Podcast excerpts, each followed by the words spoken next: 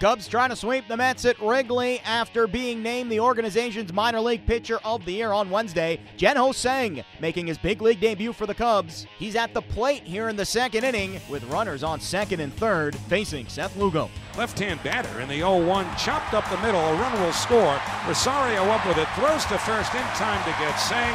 Heyward scores from third to tie the game 3 to 3. Davis goes to third. That's the first out here at the bottom of the second.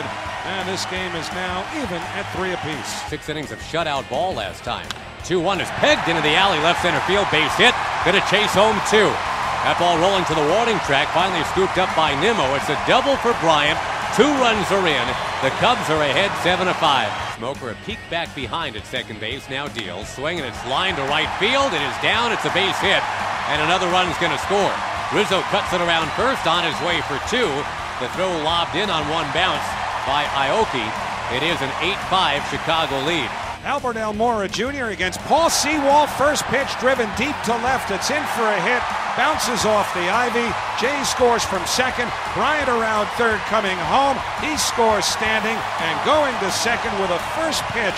Two run double is Albert Almora Jr. off of Paul Sewald, and the Cubs take an 11 5 lead.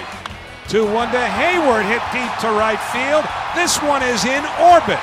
Home run, Jason Heyward way beyond the right field wall. A three run homer for Heyward, his 10th home run of the year.